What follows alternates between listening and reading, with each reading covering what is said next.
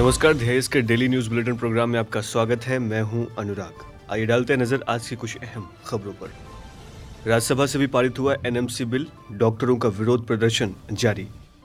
केंद्रीय प्रदूषण नियंत्रण बोर्ड ने कहा, गंगा को प्रदूषित करने वाली औद्योगिक इकाइयों पर हो कार्रवाई। चार राज्यों के प्रदूषण नियंत्रण बोर्डों को दिया गया निर्देश। भारत में खनिज सुरक्षा सुनिश्चित करने के लिए खनिज विदेश इंडिया लिमिटेड की शुरुआत। सभी आयात जरूरतों को पूरा करने में होगा सहायक। अमेरिकी विदेश मंत्री माइक पोम्पियो से मिले भारतीय विदेश मंत्री एस जयशंकर कहा कश्मीर मसले पर सिर्फ़ पाकिस्तान से ही होगी बातचीत। और अगले साल यूएई भेजेगा मंगल पर अपना अंतरिक्षयान, मंगल पर जाने वाला होप प्रो बनेगा अरब जगत का पहला अंतरिक्षयान। आइए खबरों को विस्तार से समझते हैं। राष्ट्रीय आयुर्विज्ञान आयोग विधेयक 2019 राज्यसभा से पारित हो गया। उनतीस जुलाई को लोकसभा से पारित हुआ यह विधेयक राज्यसभा में कुछ बदलाव के साथ पारित हुआ है। हालाँकि अभी एक बार फिर से यह विधेयक अनुमोदन के लिए लोकसभा में भेजा जाएगा। गौरतलब है कि इससे पहले यह विधेयक पिछले साल दिसंबर में सोलहवीं लोकसभा से पास हो चुका है, लेकिन सोलहवीं लोकसभा में राज्यसभा से पास नहीं हो पाने के कारण ये विधेयक निरस्त हो गया था। दरअसल इस विधेयक का मकसद बेहतर और किफायती चिकित्सा शिक्षा प्रदान करना है। मौजूदा सरकार के मुताबिक ये विधेयक मेडिकल की शिक्षा को एक समान बनाने की दिशा में काम करेगा। विधेयक के तहत एक राष्ट्रीय मेडिकल कमीशन के गठन की भी बात कही गई है। इसके अलावा एमबीबीएस और पीजी कोर्सेज में 50 फ़ीसदी सीटों के लिए फ़ीस के नियंत्रण और मेडिकल एडवाइजरी काउंसिल बनाने का भी प्रस्ताव विधेयक में शामिल है। जानकारों के मुताबिक मेडिकल शिक्षा को सुचारू रूप से चलाने के लिए एमसीआई की जगह राष्ट्रीय मेडिकल आयोग एनएमसी के गठन का रास्ता साफ़ हो जाएगा। तिरसठ साल पुराने भारतीय आयुर्विज्ञान परिषद एमसीआई को खारिज कर एक नई चिकित्सा शिक्षा प्रणाली मुहैया कराने की बात कही गई है, जिसमें पर्याप्त और उच्च गुणवत्ता वाले चिकित्सा पेशेवरों की उपलब्धता, चिकित्सा पेशेवरों के ज़रिए आधुनिक चिकित्सा अनुसंधान को अपनाना, चिकित्सा संस्थानों का समय समय पर मूल्यांकन करना और एक प्रभावी शिकायत निवारण तंत्र तैयार करने जैसे फैसले विधेयक में शामिल हैं। लंबे वक्त से अधर में लटके इस बिल के राज्यसभा से पारित होने के बाद इसके खिलाफ विरोध प्रदर्शन शुरू हो गए हैं।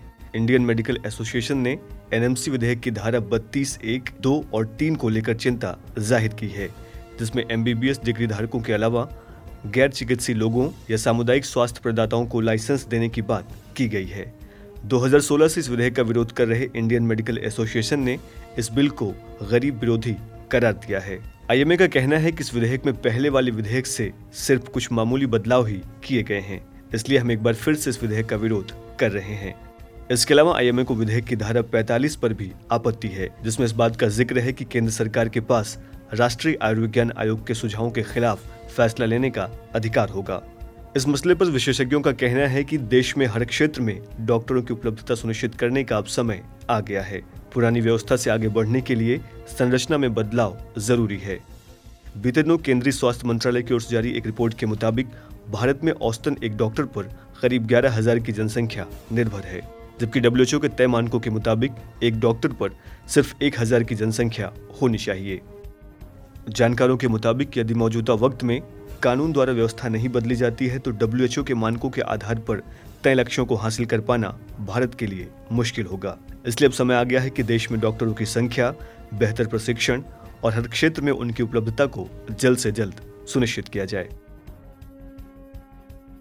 केंद्रीय प्रदूषण नियंत्रण बोर्ड ने गंगा नदी में अपशिष्ट और औद्योगिक कचरा डालने पर कार्रवाई की बात कही है। इस मामले पर संज्ञान लेते हुए चार राज्यों के प्रदूषण नियंत्रण बोर्डों को निर्देश दिया गया है। केंद्रीय प्रदूषण नियंत्रण बोर्ड ने अपने निर्देश में कहा है कि वो पर्यावरणीय मानदंडों का पालन नहीं करने वाली इकाइयों पर कार्रवाई करे और अगर ज़रूरत हो तो उन्हें बंद करने जैसे कदम भी उठाए जाएँ। केंद्रीय प्रदूषण नियंत्रण बोर्ड ने जिन राज्यों को निर्देश जारी किया है, उनमें उत्तराखंड, उत्तर प्रदेश, पश्चिम बंगाल और बिहार जैसे राज्य शामिल हैं गौरतलब है कि प्रदूषण नियंत्रण बोर्डों के अध्यक्षों को लिखे अलग अलग पत्रों में पंद्रह दिनों के भीतर निरीक्षणों की रिपोर्ट प्रस्तुत करने का निर्देश दिया गया है साथ ही उसमें इस बात का भी ज़िक्र है कि निरीक्षण रिपोर्ट प्रस्तुत करने के पंद्रह दिन के भीतर नियमों का उल्लंघन करने वाले उद्यमों को बंद करने सहित उन पर उचित कार्रवाई भी की जाएगी। केंद्रीय प्रदूषण नियंत्रण बोर्ड के मुताबिक अब तक 400 से ज़्यादा प्रदूषणकारी उद्योगों का निरीक्षण किया गया है, लेकिन बड़े भारतीय प्रौद्योगिक संस्थानों की ओर से राज्य बोर्डों को बहुत कम रिपोर्ट सौंपी गई है। केंद्रीय प्रदूषण नियंत्रण बोर्ड के बारे में बताएँ तो सीपीसीबी एक सांविधिक संगठन है।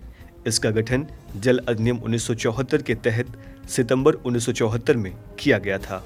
केंद्रीय प्रदूषण नियंत्रण बोर्ड को वायु अधिनियम उन्नीस सौ इक्यासी के तहत भी कुछ अधिकार और काम दिए गए हैं।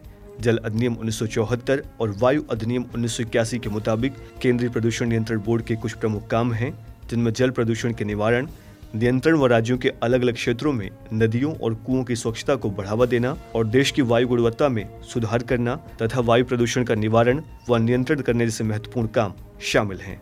केंद्रीय प्रदूषण नियंत्रण बोर्ड के ज़रिए वायु गुणवत्ता की निगरानी के लिए राष्ट्रीय वायु गुणवत्ता निगरानी कार्यक्रम की शुरुआत की गई है।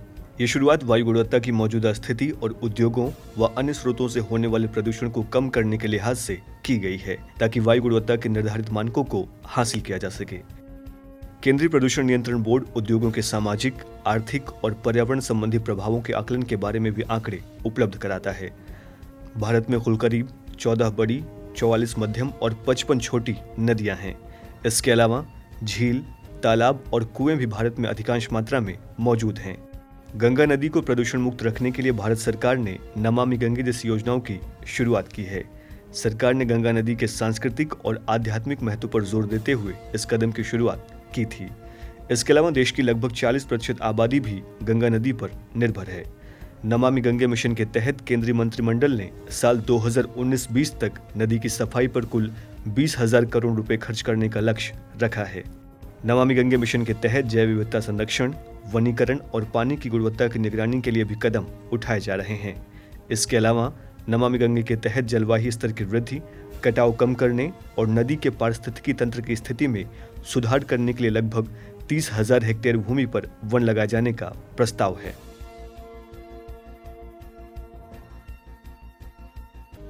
भारत के घरेलू बाज़ार में महत्वपूर्ण खनिजों की सप्लाई के लिए खनिज विदेश इंडिया लिमिटेड यानी केबीआईएल की शुरुआत की जा रही है। सार्वजनिक क्षेत्र के तीन केंद्रीय प्रतिष्ठानों, राष्ट्रीय aluminium company limited NALCO, Hindustan copper limited HCL और mineral exploration company limited M की भागीदारी से खनिज विदेश इंडिया लिमिटेड की स्थापना की जाएगी। बताया जा रहा है कि के देश की खनिज सुरक्षा सुनिश्चित करेगी और आयात विकल्प के और आयात विकल्प के सभी मकसदों को पूरा करने में सहायक होगी। खनिज विदेश इंडिया लिमिटेड वाणिज्यिक उपयोग और घरेलू जरूरतों के लिए विदेशों में महत्वपूर्ण खनिजों की पहचान, अधिग्रहण, खोज, विकास, खनन और प्रोसेसिंग का काम करेगी।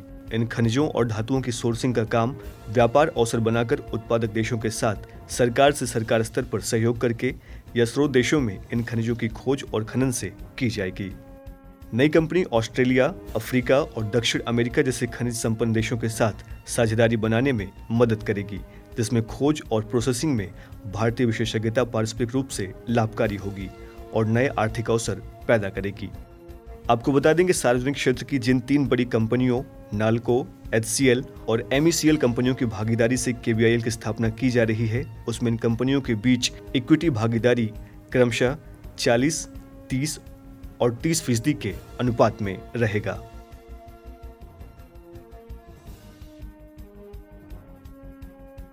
कश्मीर मसले पर भारत अपने रुख को लेकर स्पष्ट और अडिग है।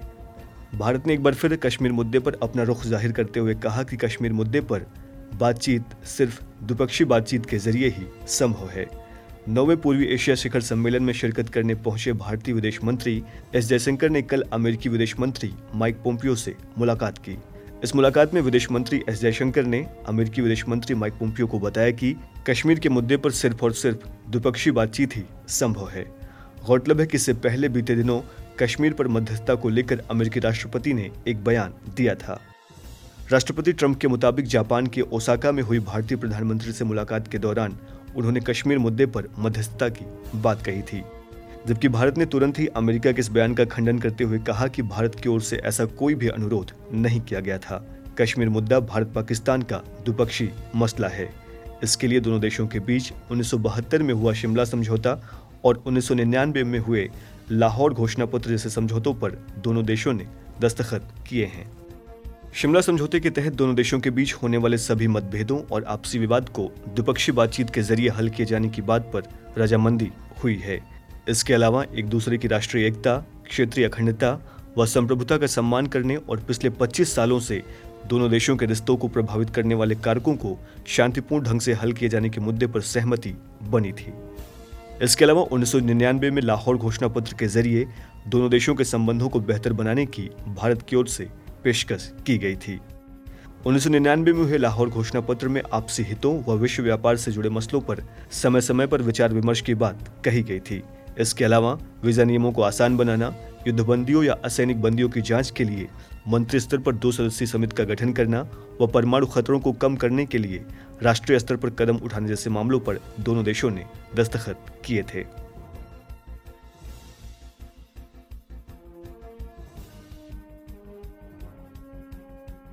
संयुक्त अरब अमीरात अगले साल जुलाई में मंगल पर अपना अंतरिक्ष यान भेजने की तैयारी में है।